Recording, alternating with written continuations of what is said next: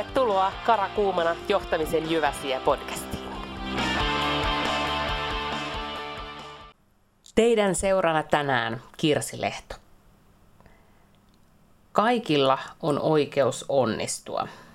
Ahdistun alisuorittamisesta twiittasi Ville Tolvanen joku aika sitten. Täytyy myöntää, niin minäkin.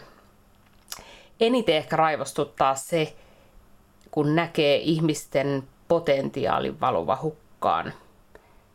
Ihan kuin hieno hiekka valuu varpaitten välistä. Alisuoriutuminen on itse asiassa myös surullista.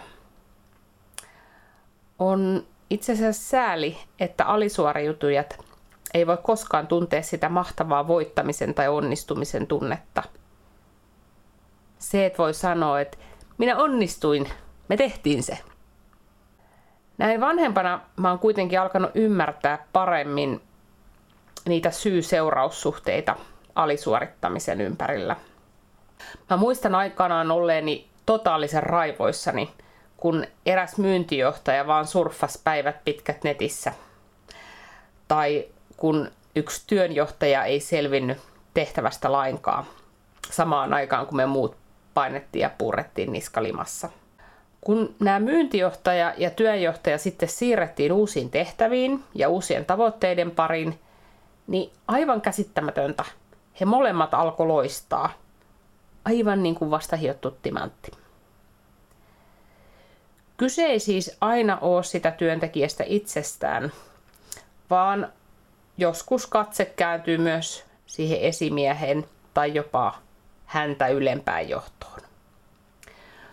Kun työntekijälle ei anneta riittävän suuria haasteita, tai hänet on sijoitettu aivan vääränlaisiin tehtäviin, tai häneltä on jopa otettu kaikki tehtävät ja valtuudet pois, niin lopputulema on tietysti sen mukainen.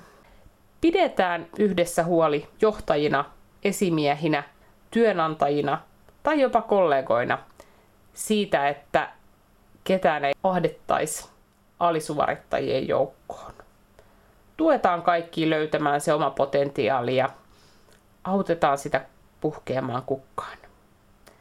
Mä oon ihan varma, että kaikilla on taatusti joku vahvuus, mikä auttaa onnistumisessa. Jos potentiaali ei vapaudu omassa organisaatiossa, niin autetaan sitten löytämään se potentiaali muualta. Kaikilla meillä on oltava oikeus yrittää ja, ja päästä yli niiden esteiden Kaikilla meillä on oikeus onnistua ja löytää se sisäinen palo.